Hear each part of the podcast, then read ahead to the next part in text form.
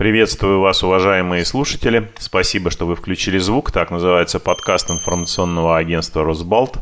В эфире Петр Годлевский, а мой собеседник сегодня, 19 августа, член Бюро партии «Яблоко» Анатолий Голов. Приветствую вас, Анатолий Григорьевич. Добрый день. А, сегодня 19 августа, знаковый день в истории нашей страны. Почти 30 лет назад Советский Союз проснулся под пугающие монотонные тексты дикторов Центрального радио и телевидения, которые объявили, что в стране чрезвычайное положение. При этом ввел это чрезвычайное положение какой-то непонятный комитет. А вы вот помните э, в тот момент, когда вы э, поняли, что в стране происходит какая-то совершенно необъяснимая история. Это был звонок друзей или вы включили радио? Как вы узнали вообще об этом тогда? Э, я узнал об этом именно по звонку друзей, потому что именно 19 августа вместе еще с двумя депутатами Ленсовета э, Александром Сериковым и Михаилом Горным мы рано утром вернулись из э, Санеги с байдарочного похода, и я только вошел домой – приехав с вокзала, как раздался звонок, включи телевизор, там Лебединое озеро. И посмотрев на всю эту картину, я тут же помчался в Ленсовет, и дальше трое суток практически непрерывного пребывания в Ленсовете. Но сегодня любой желающий может найти в интернете или даже на полках книжных воспоминания участников, э, видео, аудио, фото, то есть восстановить события буквально по часам и в Москве, и в Петербурге. А несколько моих знакомых э, и в южной, и в северной столице признавались спустя годы, что те три дня в августе 91-го были чуть ли не самыми счастливыми в их жизни. Что они навсегда запомнили этот душевный подъем, с которым дежурили на баррикадах или в своих редакциях вы с каким настроением вспоминаете август 91-го? Одновременно и а, радость за людей, которые а, защитили а, реально свободу, и горечь от того, что действия ГКЧП, именно, на мой взгляд, действия ГКЧП привели к развалу Советского Союза, к такому развалу. Советский Союз, скорее всего, распался бы в любом случае. Но Одно дело, когда развод в семье происходит спокойно и мирно, и после этого э, люди остаются друзьями. А другое дело, когда неумным и неосторожным движением разбивается все ценное, и э, развод происходит в совершенно другой обстановке. На мой взгляд, именно ГКЧП виновата в том, что Советский Союз распался именно таким образом. И это очень дорого стоило всем нам, потому что в первую очередь были разрушены экономические связи. А вы, Анатолий Григорьевич, думаете, что без ГКЧП после тогда ведь собирались заключить союзный договор, в, этом, в, этой, в этой ситуации спустя год-два э, не произошло бы образования 15 независимых государств? Я напомню, что суть э, предложенного тогда союзного договора была в том, чтобы отложить на некий достаточно длительный срок, порядка 10 лет, вопрос о дальнейшей судьбе Советского Союза и построить отношения внутри э, практически на основах конфедерации – предоставив гораздо большую свободу э, союзным республикам, и при этом сохранилось самое главное – экономические связи. Советский Союз строился по монопольному принципу э, экономика Советского Союза. Допустим, на всю страну было 2-3 электроламповых завода. Электрические лампочки делали вот в Ереване запчасти там для какого-нибудь э, автомобильного завода делались на одном заводе в Риге. И вот все было вот так. И когда после ГЧП а, произошел развал, то первые же минуты начались просто элементарные экономические трудности э, наладить функционирование в новых условиях. Сейчас это странно звучит, но я напомню, что в Советском Союзе внешнеэкономическая деятельность была очень строго зарегулирована, и ее можно было вести только с разрешения правительства, получить которое было очень непросто. Когда союзные республики стали э, самостоятельными, это правило сохранилось. В первый момент оно сохранилось, и сразу обрушились все внешнеэкономические связи. То есть, если раньше там Армения или Литва находились внутри государства, и не нужно было никакого разрешения на внешнеэкономическую деятельность, чтобы получить, от, допустим, из Армении электролампочки, то после распада э, это стала внешнеэкономическая деятельность со всеми э, совершенно дурацкими трудностями, которые были в советское время. Но ведь, э, насколько я понимаю, уже к августу 91 года де-факто в составе СССР не было Литвы, Латвии, Эстонии, Грузии и, по-моему, Молдавии даже. Сейчас боюсь ошибиться. И, в принципе, все эти э, республики, часть получила даже признание международное, как Литва, например, они уже начали вести какую-то собственную внешнеэкономическую деятельность, начали заниматься развитием своей экономики, пережили, в общем-то, тяжелый период очень. Я помню Э, рассказы своих э, знакомых хороших из Литвы о том, что когда перестали прекратились поставки газа, например, из России по старым, так сказать, схемам, по старым расценкам, то республика на какое-то время едва ли не погрузилась во тьму. Но в результате ведь э, так получается, что ну, такие центробежные силы, они, по-моему, очень быстро бы возобладали, даже если бы этот союзный договор был заключен, потому что все элиты всех 15 республик, скажем так, в том числе и России, Российской Федерации, они ведь стремились к независимости, как ни крути, собственной независимости, скажем так, экономической независимости, именно элиты. Да, я согласен, что элиты стремились к собственной независимости, и центробежные силы были очень велики, но я повторяю, вопрос не в том, что произошло, а в том, как произошло. ГКЧП очень четко показала, что Москва столица Советского Союза уже ничего не может.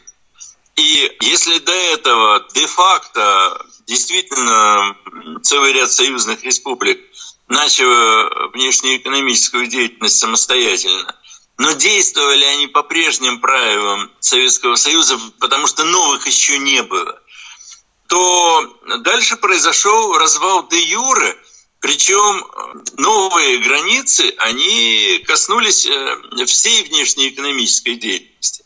И именно проблемы на границах стали одними из основных для экономики того момента. Анатолий Григорьевич, а как вы можете прокомментировать многочисленные довольно оценки различных экспертов, журналистов вокруг того, что э, в 91 году, в августе, защитники Ленсовета э, в Ленинграде, защитники Белого дома в Москве, они представляли подавляющее меньшинство населения СССР.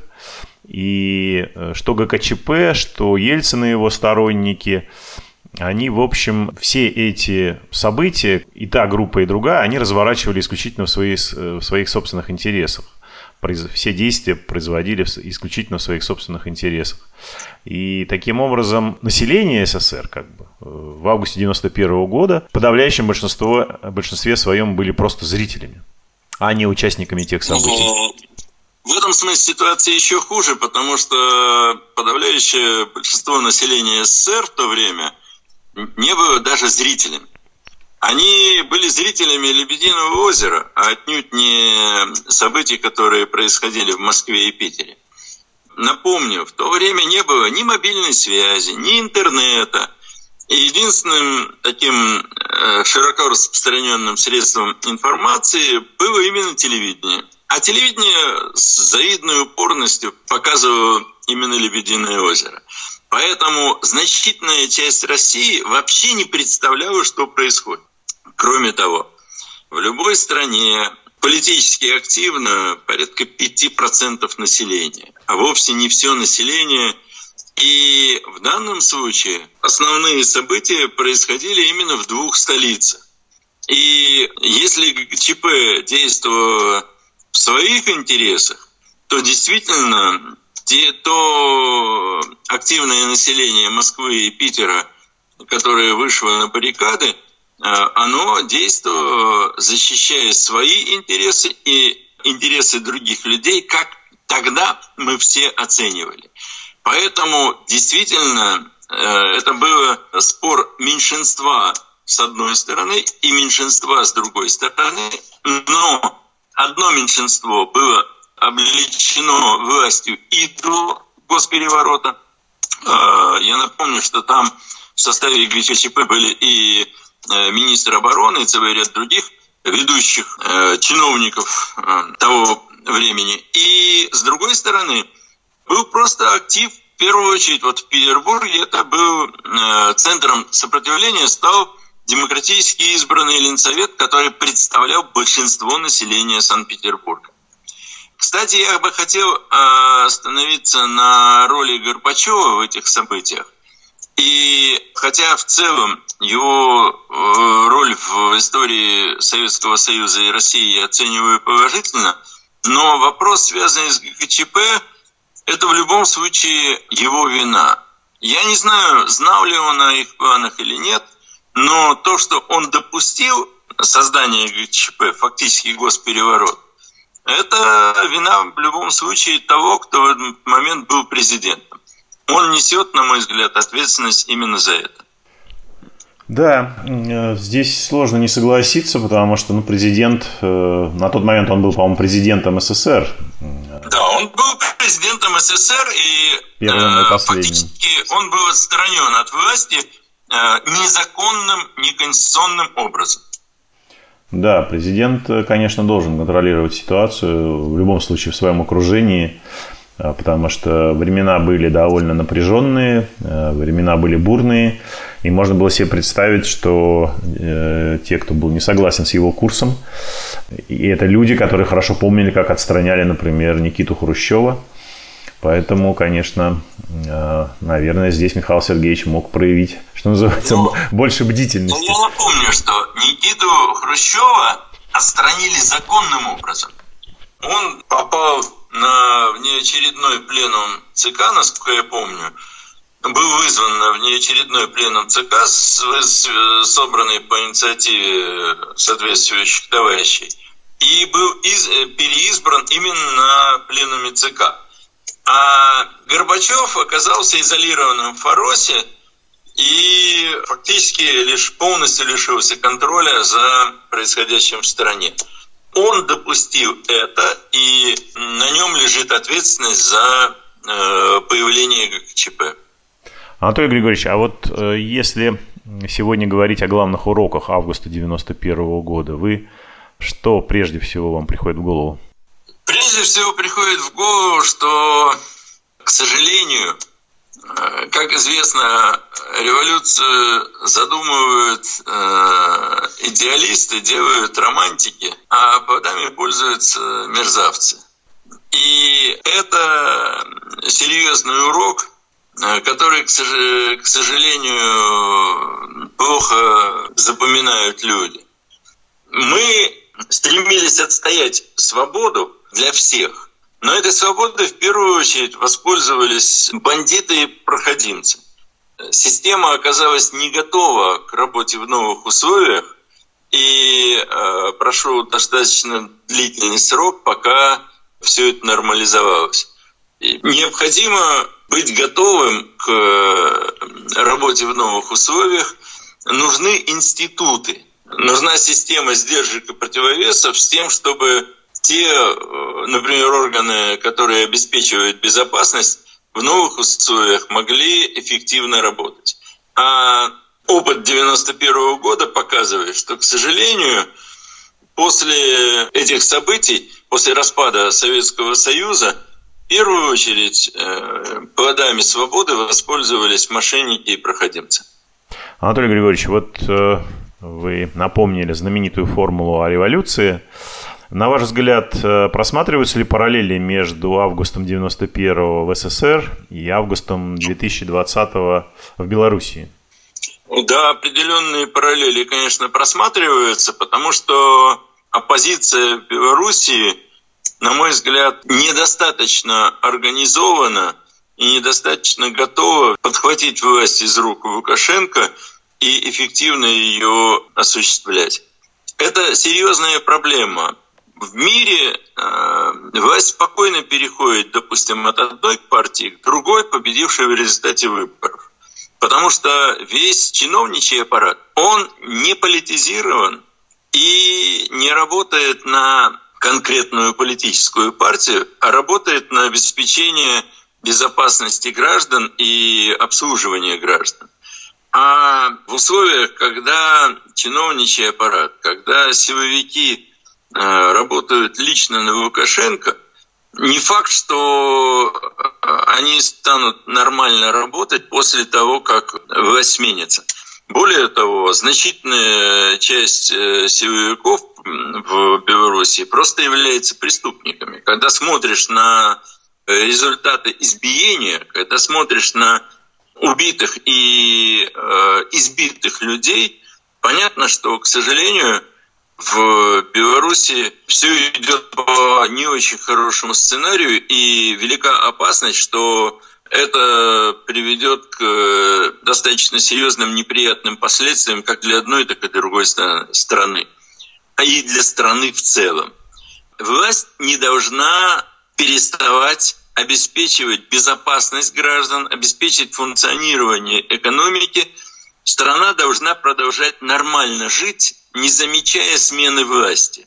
А и в России, и в Белоруссии, к сожалению, э, довольно-таки далеки от этого. Да, соглашусь, соглашусь.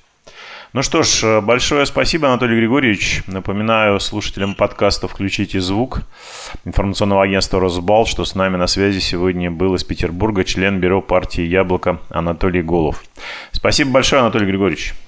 Спасибо, всего хорошего. Вы слушали подкаст информационного агентства «Росбал. Включите звук». Спасибо, что вы сделали это.